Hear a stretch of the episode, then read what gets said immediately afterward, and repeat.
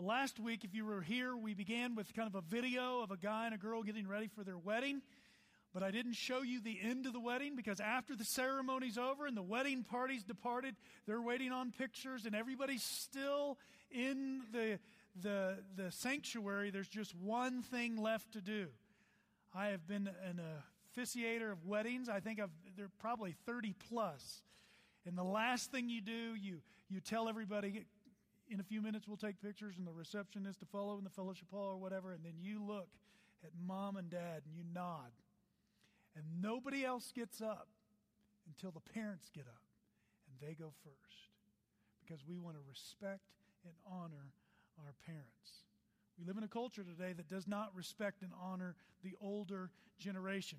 Youth is idolized in old age. Honestly, it's just become a burden. Listen to this. Our tolerant culture, love that language, our tolerant culture has zero tolerance for aging which has produced a cult of perpetual youth. In the resulting frenzy to appear young, Americans annually spend an amount on cosmetic procedures sufficient to feed and clothe 54 million starving children. Devoutly honoring this superficiality of appearance, we look with longing towards youth, with loathing towards the age of maturity. We desperately don't want to grow up and give up childish ways. So rather than showing the aged honor, we despise them. Dishonoring maturity, however, is not just a problem of our image, our image driven youth. Seeing the tendency in 16th century Geneva, John Calvin cautioned from his deathbed. Here's Calvin, who wrote the Institutes. On his deathbed, this is what he says Let the young continue to be modest without wishing to put themselves forward too much. For there is always a boastful character in young folks who push on despising others. Perversely, our culture makes it a virtue to push on despising others, especially parents. UCLA professor Jared Diamond argues, and watch this with technology and an inexhaustible access to information, we no longer need the mature as a source of wisdom. And it got me thinking with we can Google it. And when we used to go to the aged and said, Teach me, show me, now we can just find that information. And according to the statistics, there's no longer a need for the older generation, and that is just biblically wrong. I, I, I, want to let you know who this is for. If you're a parent of a child, would you please stand? If you're a parent of a child, please stand. This sermon is for you. This is in honor of you. So you may be seated. Thank you for being parents of children. Now, if you're the child of a parent, raise your hand. Raise your hand. Yes, this sermon is also for you. I wondered if everybody was going to get that. Another way I was going to open this is I was going to talk about Titus and older men and older women but I didn't want anyone to feel embarrassed. But the fact that I could say older, if I say older women and there would be w- women who are embarrassed about that, that's the problem I want to address. The older generation should not feel embarrassed. It's a fact of age, and it's a fact that deserves our honor. This sermon is about respect and honor to those who've gone before us and protected us and provided for us. Uh, indirectly, this is a sermon um, about manhood and womanhood. And it's also going to show us about biblical rewards. My goal is for us in the end to look up to those God has placed over us. But I also wanted you to know, and I realize some of you have, may have grown up in a dishonorable home. Um, some of you have grown up and maybe have, have not had a chance yet to reconcile. I want to offer you grace and hope. If you're hurting, I want to offer you hope. Uh, if you feel guilty, I want to offer you grace. And that's what I intend to show in the latter part of this sermon. And so, what we're going to look at today is I'll, I'll, I'll, read the summary that we've been walking through, and then we'll turn to Exodus chapter 20, verse 12. The one God, that's commandment one, who is incomparable, commandment two, should be treated as holy, commandment three, and made a priority, commandment four. Knowing this, we should love and glorify God by And here's the first commandment, as, as Travis read earlier, the first commandment with a promise by building a society. And you're going to see why I use that language that honors life, relationships, property, and the truth with hearts satisfied in Him. What you're going to see today is you're going to see this command, this fifth command, systematically explained. You're going to see it properly expanded, much like we've been doing in all of what we're doing here. These commandments are, are essential. They're this, the essentials that, that expand into other areas of life. We're going to see the command sinfully ignored. We're going to see its extraordinary exceptions. We're going to see it perfectly fulfilled and faithfully applied. And so we begin with just two verses Exodus 20, verse 12, and Deuteronomy 5, 16 and 20. You see, honor your father and mother, that your days may be long in the land that the Lord is giving you. It's a simple command. It, it gives you an action, it gives you someone to follow, and then it gives you a reason. In Deuteronomy 5:16, it's the exact same wording with two additions. Honor your father and mother as the Lord your God commanded you, referring back to Exodus 20:12, that your days may be long and that it may go well with you in the land the Lord your God is giving you. And so we're just going to walk through basically the who, what, when, where, and whys of these verses. The what? Honor, reverence. It comes from the root word of glory that means heavy, and there's a weightiness to this honor. It's giving someone preference. It's taking someone seriously. It's making them feel important. That is the what. It is a heaviness. There is a seriousness to honoring your father and your mother. And the who? Mom and dad. Honor your father and your mother. Now, it goes without saying, but I have to say it, that this assumes manhood and womanhood. And it should go without saying that this assumes traditional family. I prefer to use the word biblical family. Honor your father, male, and your mother, female, who came together in holy matrimony. That's the first thing Genesis teaches us. It gives us creation, it describes creation. And the very first teaching of the Bible as a man shall leave his father and his mother, not his father and his father, not his mother and his mother, not a pseudo father and mother, but his father and his mother, the two shall cleave, and they shall go on. And so from here, you see, those are assumed, but today you have to explain this. Especially in this generation, you have to explain there's a male and there's a female, and they come together, and what comes from them is a family. That is the who. You honor your father and mother, and we're going to see it starts with your own father and mother, physically, and it will be expanded. Why? Why should we do this? That your days may be long in the land the Lord your God is giving you. There's three reasons why. Two of them are explicit, and one of them is implicit. Really, it's explicit if you go to other parts of the scriptures. The first and foremost, it's right here that your days may be long in the land that your God is giving you. Psalm 90 says your days are numbered, and so it's not a guarantee. Sometimes the good do die young. But there is a promise here and we can't ignore it. It's repeated in the New Testament, so we'll get to it. And so this isn't about, well, God's numbered my days. I shouldn't, I don't need to worry about anything. No, no, no. There's a promise here that if we honor our fathers and mothers, our days could be longer. Skip Ryan says this. It helps to remember this is given to a, to a nation in covenant with God and more to the nation than each individual person. Skip Ryan says in his sermon on this, Honor Your Parents, those who foster a society where old age is honored will themselves reap the benefits of that society as they grow old. Much can be told about a society by the way it cares for the elderly. And when I read that, I stopped. I said, Whoa. Much can be said about a society by the way it cares for its elderly. Just let that sink in. How are we doing, America? And caring for our elderly. We got people like Dr. Kevorkian. He says, well, when they get to a certain age, let's not let them be a burden. Let's just take their lives. No, no, no. That's not what the Bible would say. Honor your father and mother. There's the first one. The second one is there's repercussions.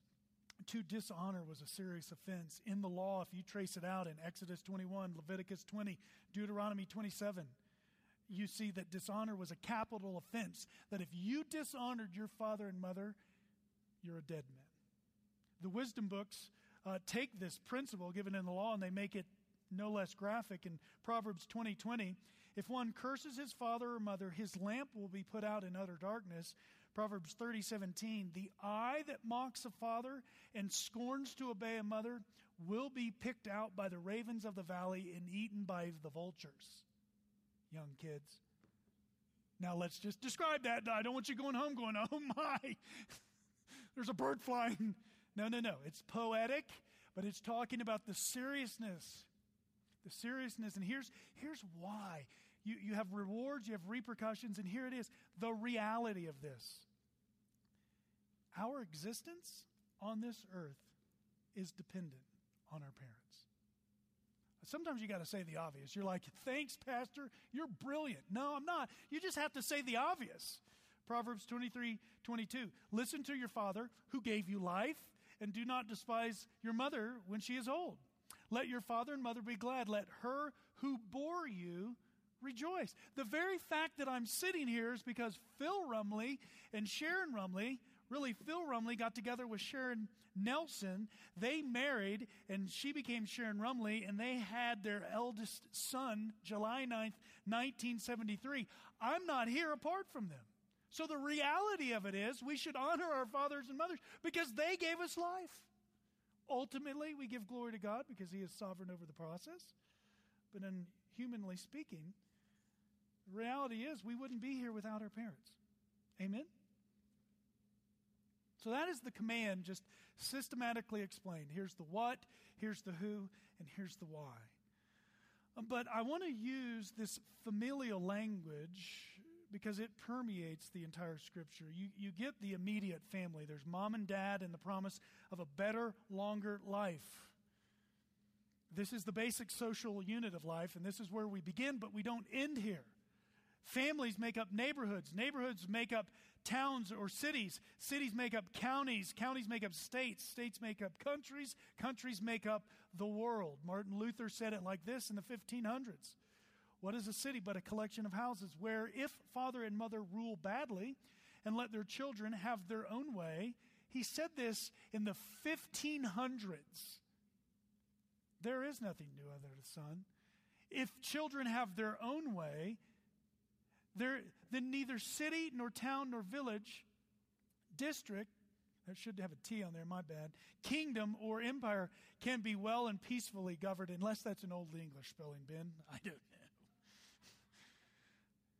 But here's the point. Beautiful. Here's the point.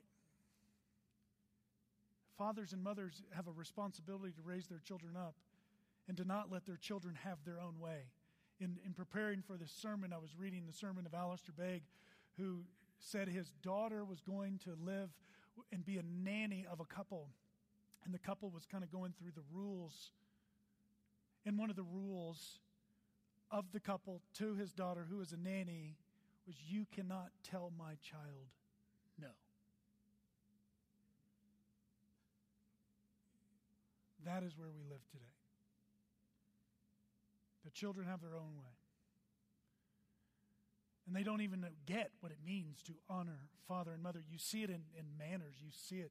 Uh, my father in law from Texas.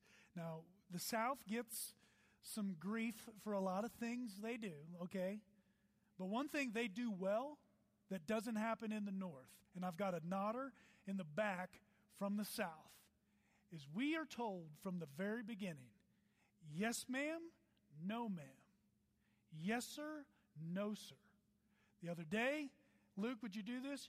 Yup, no, sir. It's not yup. It's yes, sir. Yes, ma'am.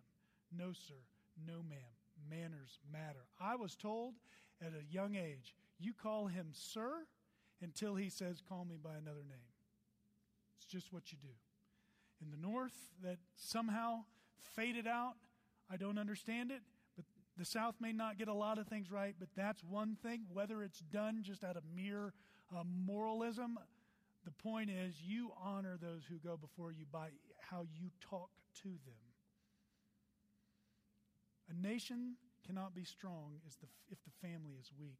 The ba- family is the basic social unit. However, families are the basic educational unit, and for better or for worse, we are the product of our parents. This is not to say we can't change, but there are days when I catch myself and I'm saying, that is exactly how my daddy would have said it. And there are days when I, I want to keep the things that he taught me from a young age, and there are things that I have not kept. But this immediate idea of families, the father and mother in the immediate family, expands to the human family. The language is there in the Bible, and you see it even in our own history. Uh, forefathers in Judges 5 7, Deborah is called a mother in Israel. 1 Samuel 24 11 and 16. David called Saul my father. Saul was the king, David was under him. He said, My father. Saul called him my son in 2 Kings 5:13 even outside the nation of Israel Naaman's servants called him father this familial language has been expanded from your immediate family to the extended human race and so Saul even in the idea of people and promises gave a promise to David that he blessed David and to be rewarded in 1 Samuel 24 19. You shall be blessed, David, because he honored him as a father, as a son would a father. And so it expands from our immediate family to the extended human family. So anytime, and I don't do this perfectly, but I try, anytime I see someone who is older than me, I try. Give them deference because that person has gone before you. That person is valuable. That person can invest into your life. And it's not about what they can give me, but they deserve it because they've gone before me. And too often, and I've said this to our, and I'm going to use the word older because we shouldn't be ashamed. I've said this to our older couples, and those is I need y'all to get in these other small groups with usins. That's good Texan right there. I need y'all to get in these groups with usins because if if I get in a group and everybody's my age, we're just going to perpetuate our stupidity. It's true. Now, if we're going according to the scriptures, the scripture will guide, but then we, we get all wise. Well, in my vast 42 years, that's a long time for some of you. You're like, man, he's 42. He's an old man. Am I going to lose my hair that day? But for others of you, you're like 42, bud, you're just basic, you're just barely scratching the surface. So we can learn from the older generation. Amen? But it doesn't stop there. We have our immediate family. We have our extended family in a sense of the human race. But we have something bigger, something far more powerful, something far more eternal, and that is our spiritual family. And honoring fathers and mothers within our spiritual family. I'll begin with the fatherhood of God. Ben rightly does check my slides because he makes sure that I'm not spelling things with Old English. He said 6 2010, that looks like a date, and it, and it is a date. And here's why it's a date. Uh, that was the second Father's Day I had been here, and I did a sermon, and it's not so much about my sermon, but it's the information that I discovered for myself. I constantly go back to it. I called it the ultimate father, the fatherhood of God. You can go out and, and get it. 620 or 617 2010 but in there were 7 to 10 things about the fatherhood of God. All the verses i took the time to get all the fatherhood verses in the bible collect them into one uh, outline and you get god as the creator God is the provider, the protector, the comforter, the redeemer, the teacher, the ruler who gives direction, who gives discipline. By the way, the idea of discipline there is not just discipline in the negative sense, but in the corrective sense, in the training sense, in God's delight in his children. All about God the Father. He is the ultimate Father. And so when Chris Tomlin sings about him that he's a good, good Father, he's a good, good Father. Amen? And did you know there's a fatherhood of Jesus?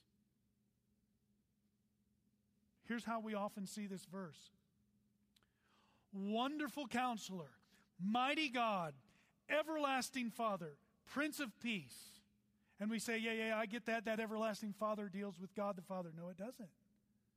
Look at, look at the context. Let's look at the context. Context. For to us a child is born, to us a son is given, and the government shall be upon his shoulder, and his name, singular, shall be called Wonderful Counselor, Mighty God, Everlasting Father, Prince of Peace. And so, if Jesus, who imaged his Father perfectly, is rightly one who is creator, provider, comforter, redeemer, teacher, ruler, there's a fatherhood of Jesus. And those are the two divine fathers, but I would say, in some real sense, according to the scriptures, not according to my uh, logical deduction, according to the scriptures in 1 Thessalonians 2 7 and 8, Paul talks about the fatherhood and motherhood of pastors in ministry.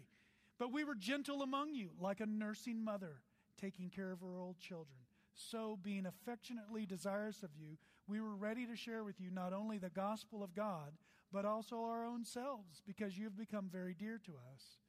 And so there's something very familial and very real about being tender and affectionate and not just giving words on a page, but giving time and sweat and tears as mothers do. Also, Paul says in 11 and 12 of 1 Thessalonians 2 For you know how, like a father, each one of you, how we exhorted each one of you, encouraged you, and charged you to walk in a manner worthy of God who calls us into his own kingdom and glory. Fathers do that. They set the tone, they, they set uh, the pace. This is where we're headed. The father needs to have a vision. My life was changed when I heard Randy Stinson at a Denton Bible Church men's conference give nine things about what it means to be a leader. And the first one is the lead, the man carries the vision. The father gives the vision to the family. This is where we're going. This is how we get there. Let me show you how. And so, fathers, uh, you have a responsibility to set the vision for your family, and mothers to come alongside that, aside them, and, and encourage and to nurture. And one more there in 1 Corinthians 4 14 and 17. Catch this. I do not write these things to you to make you ashamed, but to admonish you as my beloved children. Look at that family language. For though you have countless guides in Christ, you do not have many fathers. Key phrase For I became your father in Christ Jesus through the gospel. I urge you then, be imitators of me that is why I sent you Timothy, my beloved child in the Lord, to remind you of my ways in Christ as I teach them everywhere in every church. There is a very rare, there is a very real sense that pastors, elders are to be spiritual fathers. I have a physical father named Phil Rumley. Love him. He went to be with the Lord a long time ago. And my discipler said, You know, I think you're, I think God had to take your physical father so that you would cling to him as God the Father. And then he immediately gave me a spiritual father in the man of Tom Nelson. And those of you who have met him and those of you who know me or have watched him uh, know the fruit doesn't fall far from the tree. I'm just like my spiritual daddy. I go verse by verse through the Bible. For some awkward reason, I use a credit card when I write.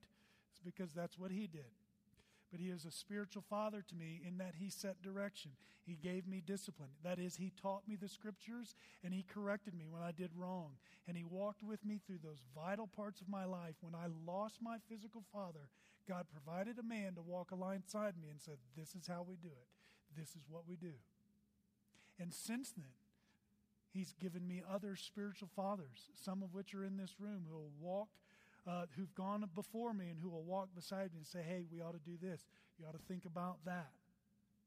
The fatherhood of pastors and elders and those older in the faith, I believe the Catholic Church takes it too far. We call them father, and you don't address them anything but father, and they wear a collar, and it's, it's too much reverence is given.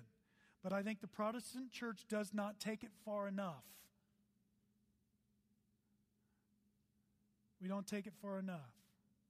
Because there is some sense, and, and, and we'll see when we come to the sinful aspects of not obeying the fifth commandment, is people don't want to be under authority.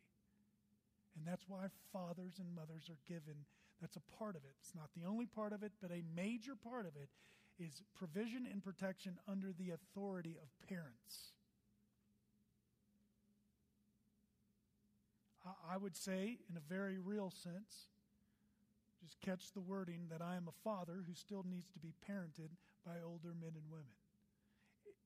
If, if it's what it says in Corinthians and if it's what it says in Thessalonians, then it is true for us today, and we can't overlook it because we don't like the way the Catholic churches use that language. They got it wrong. But there's still an aspect where pastors and elders, shepherds of this church, there's a fatherhood aspect to it, a parenting aspect to it. That is, that is those who are in authority, but then there's a, a gathered people, the brothers and sisters, the children. Jesus said it like this While he was still speaking to the people, his mother and brothers stood outside asking him, asking to speak to him. His brothers, his mother and brothers, his physical family stood outside asking to speak to him. Listen to Jesus' words. These aren't made up. These are come, you can check them in your Bible. Jesus says, He replied to the man who told him, who is my mother and who are my brothers? And stretching out his hand towards his disciples, he said, Here are my mother and my brothers. For whoever does the will of my Father in heaven is my brother and my sister and my mother.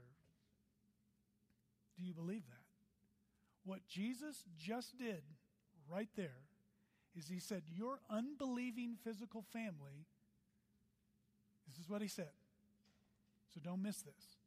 Your unbelieving physical family is, is not that you, you're absolved from taking care of them or loving on them and being with them, but you're, it is now more important that you have a believing spiritual family.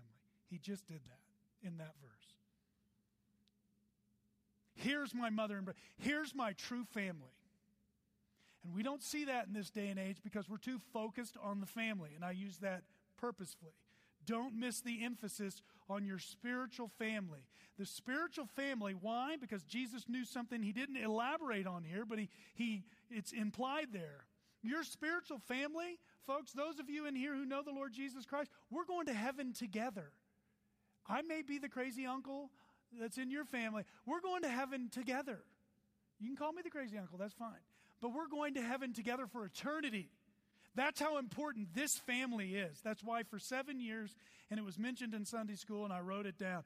That's why for seven years, this is a spiritual family. Your family is not just you and your wife and your kids in, on your little block. That is not just your family. For since she was old enough to hear it, we've been teaching her, and you can ask her after this. So be ready. How many families do you have? And she knows exactly how to answer. Physical family, spiritual family. It's that important. It's that important. Because there's a promise that comes with this spiritual family of which there's authority and people who are providing and caring and helping people walk. Peter replies in Matthew 19 See, we left, eh, we've left everything to follow you. What then will we have? Jesus said to them, Truly I say to you, in the new world, when the Son of Man who will sit in his glorious throne, you who have followed me will also sit on 12 thrones, judging the 12 tribes of Israel. And everyone who has left houses or brothers or sisters, fathers or mothers, or children or lands for my name's sake will receive a hundredfold and will inherit eternal life. So there's a promise. Just like there was a promise at the connected to the Ten Commandments, there's a promise here that's connected to how we live it out. But how have we lived it out? The command becomes sinfully ignored. Even before the law was given in Genesis 9 22, Ham disrespected his father. And Ham, the father of Canaan, saw the nakedness of his father and told his brothers outside. The, if you do the commentary work on that, his told his brothers was not just merely reporting the facts, it was kind of disrespectful in how he did it. And if you remember the story, the brothers came in and they walked backwards because they didn't want to see their father's nakedness and they laid a blanket or a coat over their fathers. Even pre law, it was inherent. You honor, Ham didn't do it, but his brothers did. You honor your father and your mother. And in this great list of things in Romans of reprobate people. Right there in Romans 1:30, you get this idea of disobedience to parents. Since they did not see fit to acknowledge God, God gave them up to a debased mind to do what ought not be done. They were filled with the manner of unrighteousness, evil, covetousness, malice. They were full of envy, murder, strife, deceit, maliciousness. Do you get the point? There's all these sins are being listed. They were gossips, slanderers, haters of God, insolent, haughty, boastful, inventors of evil, and right there in the middle of it, disobedient to parents, foolish, faithless, heartless, ruthless. Though they knew God's righteous decree, and I think included in that is honoring father and mother, that those who practice such things deserve to die, they not only do them, but give approval to those who practice them. Hey, let's get away with this. Your parents won't find out. And so they're disobedient to parents. I, I, I could do a little survey here today. Raise your hand if you're here in this room today and were never disobedient to your parents. Okay, good. That's what happens is, is James Montgomery Boice says the dark side of honoring father and mother is we don't like authority. It is the sin beneath all other sins. It's the pride that says, I know better. And nobody, be they my physical family, my spiritual family, can tell me what to do. And though they know God's righteous decree, they not only do them, but give approval. You know what happened in the New Testament? In Matthew 15, the Pharisees, their parents were aging. They were supposed to honor their father and mother. Jesus quotes this, but I say to you, if anyone tells his father or mother, what you would have gained from me is given to God, he need not honor his father or mother. So, for the sake of your tradition, you've made void the word of God, you hypocrites. And he goes on to say, You honor me with your lips, but your heart is far from me that they said, "Hey, if I'm if I should take care of my aging parents, I'll I'll just call this korban and I'll give this to God, and this will somehow wash me clean of it." And Jesus said, "You've just made null and void. Honor your father and mother." And so we we sinfully ignore this command when we don't care for when we don't number one those who are that don't need our care when we don't show them deference and respect and, and, and honor them. Martha Joe was just in here earlier, and I was going to walk her to her seat, but she wasn't feeling good. And she, she was trying to look for someone. I said, Well, they're not here today. Do you need anything? No. And so she went. But you show respect to those who have gone before. When we don't do that, we, we sin. And then when it's time for us to care, those of us who have older and aging parents, let's not be Pharisaical and do magic to get out of taking care of mother and father. One of the sweetest things to see in this congregation is to watch people. And maybe you don't even know you're being watched, but to hear about people when they're taking care of mom and daddy. That, that speaks volumes to me. It says that's how you're supposed to do it. You, you take them California. And along the way, you care for them along the way. You show them, you give them respect, you give them a place of honor, and you care for them. That's neat. You honor your father and mother by taking care of them.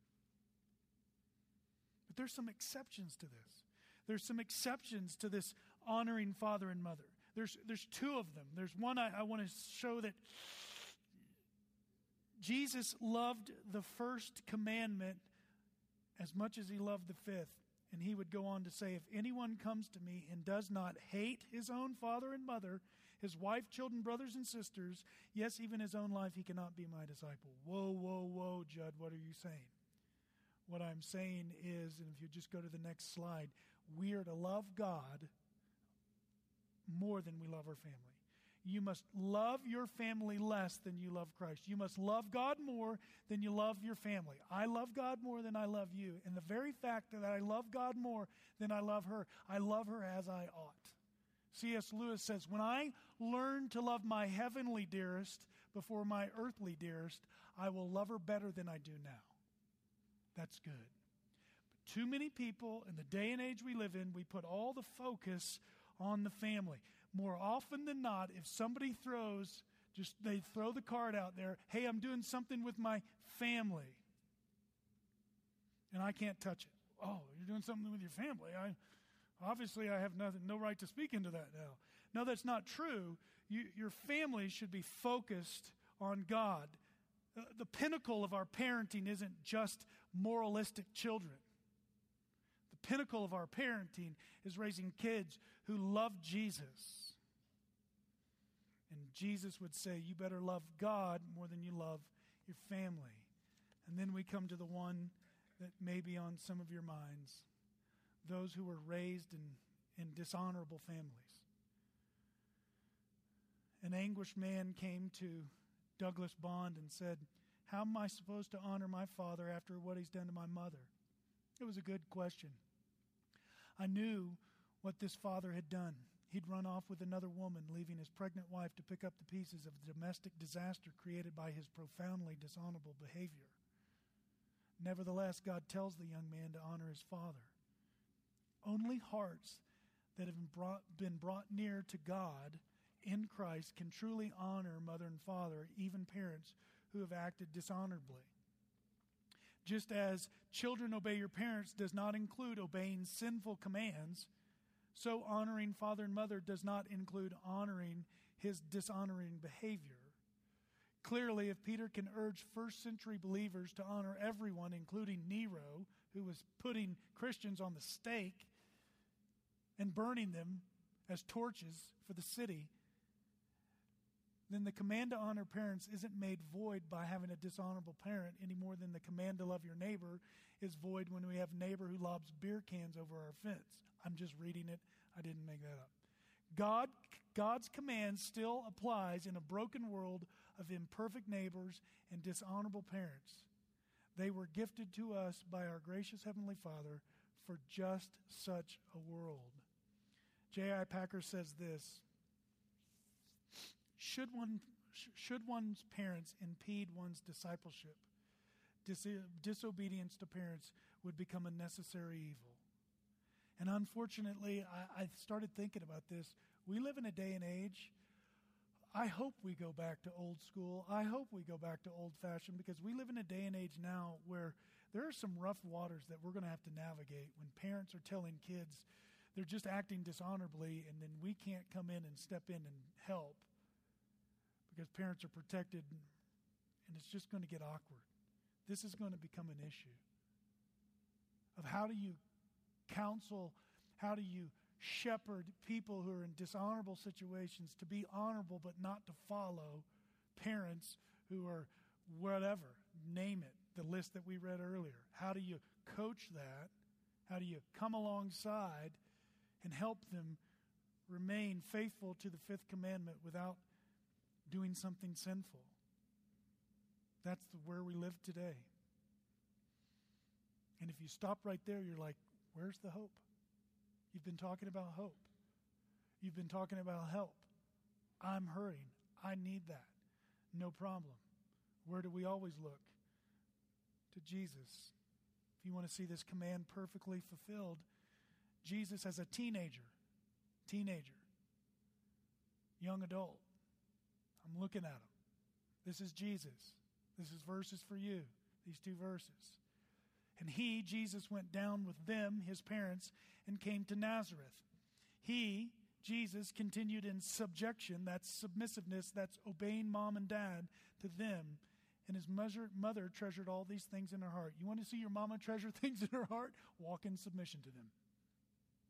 In a day and age where it's not cool to walk into submission to mom and dad, do so. And Jesus increased in wisdom and in stature and in favor with God and man. His submission to his parents, even as the Son of God, who was there answering all the questions to those in the temple, followed mom and dad. That's what he did as a teenager, and it never stopped. As an adult, in John 2, when the wine ran out, the mother of Jesus said, They have no wine. And he said to her, Now here's how you have to read this. It's not woman. It's if if I had it, it's woman. It's a term of endearment. It's mama. What does this have to do with me? You've been treasuring these things in your heart, but my hour has not yet come. And his mother said to the servant, I love this. Whatever he says, you do it. He was, he was guiding and saying, Mama, this, is, this isn't right. And as his mother uh, had need, as Jesus is on the cross in John 19, this idea of spiritual family comes right back. When Jesus saw his mother, that's his physical mother Mary, and the disciple whom he loved, that's John, faster than Peter, standing nearby, he said to his mother, Woman, another, again, term of endearment, behold your son. Here's Mary, his physical mother. Here's John, one of his disciples. And he said, This is your family. Then he said to the disciple, Come, your mother. And from that hour, the disciple took her into his own household, which means he said, You're in my house. We're going to care for you. One of the greatest things that was said in our Sunday school class today, we were just talking about this idea of spiritual family and helping one another out. One man said, If you need anything, I'll give it to you. He goes, I got a shed full of things, I'll give it to you. And I think, I think I can say this. Now, if I misspeak, come up after, and but I think of every family in here, you'd be willing to do that. You got you need something, I look around and I see people who would give the shirt off their back, literally. You need something? I'll give it to you. You need to go somewhere? I'll go with you. Praise God.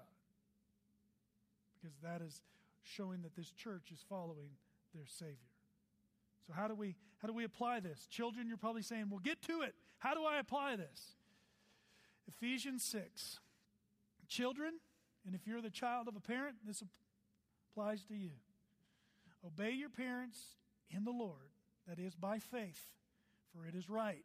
Then Paul quotes the fifth commandment honor your father and mother, and he asks, he adds a parenthesis. This is the first commandment with a promise. We can do this. We can build a society that's going to honor God and we're going to bring good to the world if we will live out this command. And if this society does this, it will go better for all of us. That it may go well with you and that you may live long in the land. Fathers, notice who Paul addresses first here raising families. Fathers, daddies, don't provoke your children to anger, but bring them up in the discipline and instruction of the Lord. Ashley and I, Ashley had to catch me the other day. She said, Hey, do you think we need to keep saying that to our kids? And I'm like, That's a good point. I don't want to exacerbate them. I don't want them not ever coming to mom and dad at any time. I want them to come to me at any time and ask me any question. So I've got to learn not, how not to provoke them. And you're saying, Great. And I, I think I can say this with confidence. Children in here who are less than 16, trust your mom and dad. They only have your best interest at heart. They've been there, they've done that, they've got a lot of t shirts. Trust them. They care for you. And just like God sometimes doesn't reveal to us all that He's doing, though He has our best intent. Your parents may not tell you everything, but they have your best intents, and you're going to have to trust them. Because if they're following God, they're a picture of God to you. They're, in a sense, God is the ultimate authority, but they're your, their authority over you. You obey them in the Lord as long as they're telling you what to do is according to the Scripture. I'll say this, and I'll say it with confidence. If you're sitting in here and your parents are telling you not to read the Bible, you come talk to me and I'll go talk to them. But I don't think that's happening.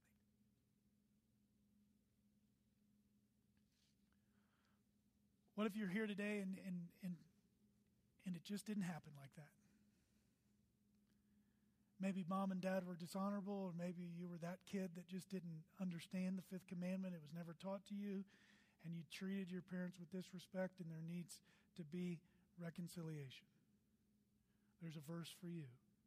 Romans 12, 18 says this if possible, to got to get every piece of it. This is scripture. If possible, so far as it depends on you, live peaceably with all. If possible. It may not be possible. So far as it depends on you. Maybe reconciliation needs to be made between you and your parents. Um, Robert Lewis, in his series on authentic manhood, encourages men to go get right with their daddies. It's the neatest thing in the world to see. My friend Shay Sumlin had to go get right. And it was a it was a neat day. He called his brother and his father together and they went on a retreat because they wanted to to, to reconcile. And so he realized that this idea of dishonorable home need, couldn't go left unchecked. Skip Ryan said in his sermon, We often commit the sins we are bound to reproduce what we cannot forgive in our parents. So we need to learn to forgive them and move on if possible. And if you've come and, and, it, and you've fallen short and you want to reconcile, here's the grace that's given to you. As long as you make that effort, that's all God's asking. God is sovereign. You are not. I can go seek to reconcile with my parents, with whoever I need to reconcile. And if I'm seeking that by faith and it doesn't happen, that's all God's asking. You need to seek by grace. We're responsible for being faithful to what we've called to do. We are not responsible for the results. Okay? Because if you think, if I go do this, then this should have happened, then you're going to beat yourself up and there's going to be a bunch of false guilt. There's going to be a bunch of false guilt.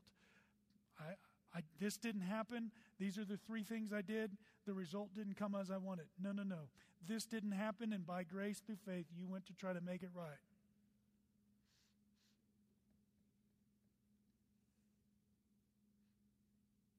Sometimes God's not going to allow it.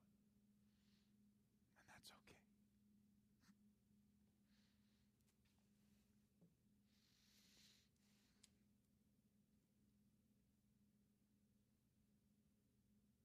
By His grace and for His glory.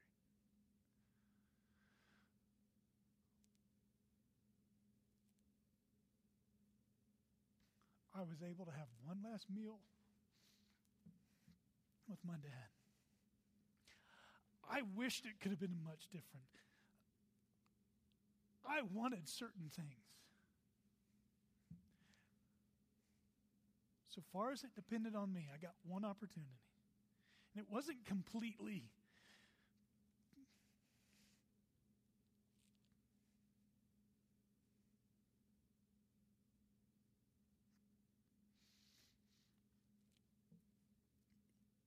didn't happen how I wanted it to happen.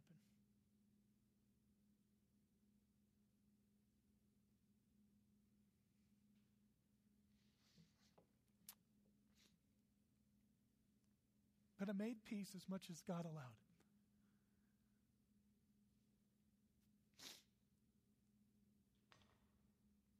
He drove down. My mom and brother were sick. He drove four hours to have dinner with me and drove back four hours that night. That's how much he cared. And we got to make as much peace as God would have. And God took it.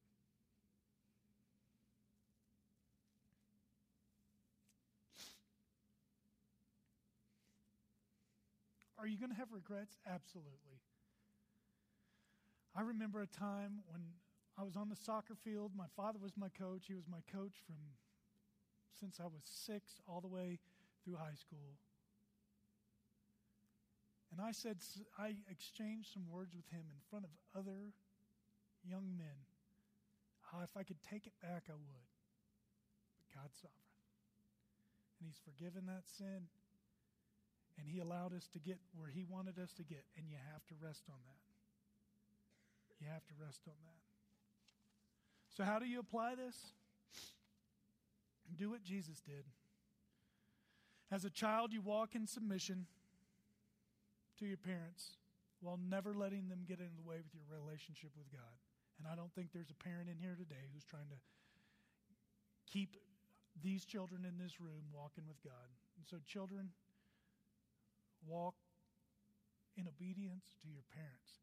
They get it, they've been there, they've done that. As an adult, Jesus guided his parents when necessary, while always respecting them. He always spoke respectful. And, and parents, be the way you talk about your spouse, that's going to communicate more to your kids than anything else. But as an adult, you may need to make that call, and you may need to make it today, and you may not have a chance to make that call. Or you may be in the middle of making that call. But as long as you want to make that call, God sees that and God extends much grace. And for those of us who are older and who have parents who are getting older, do you have a plan?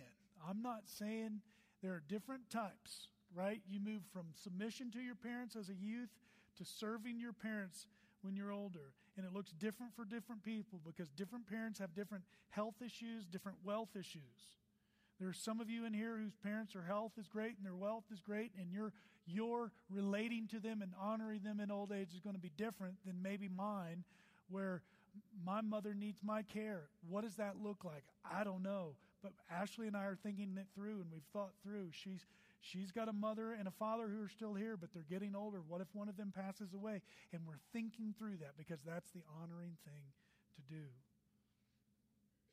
And finally, uh, when it was time, he provided for his mother.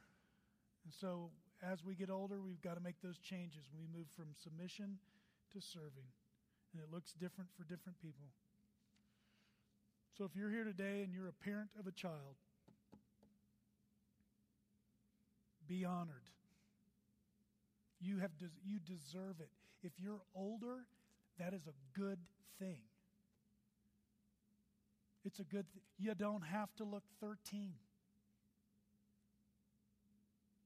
It's a good thing. Titus says it. It's not up there, but it's, it's good. And I'll just say it. Older men, if you're in here and you're older, the Bible calls you older, you got gray hair, it's a good thing. Thank you. Older women, that's what it says in the scripture. Older women, be old and enjoy it. We love you. You don't try to, you don't have to be, I mean, be hip is, be kind of hip, but not too hip. But enjoy your season of life. That's what I'm trying to say. If you're old, if your kids are out of the house, pray. You've raised kids, you've done it. Good for you. Now, give us all your wisdom, and we'll take it. If you're in the middle of raising kids, Speak respectfully to your spouse. Do those things so they grow up and see, my daddy did this, my mama did that. It never stops. And you know that, those of you who are parents, you'll continue to point your children to Jesus even when they're older and keep doing that. Kiddos, and that includes all of us, obey. obey your mom and dad whether that's submitting to them under their authority or serving them as their new authority to some degree. Father, you're a good, good Father. I thank you.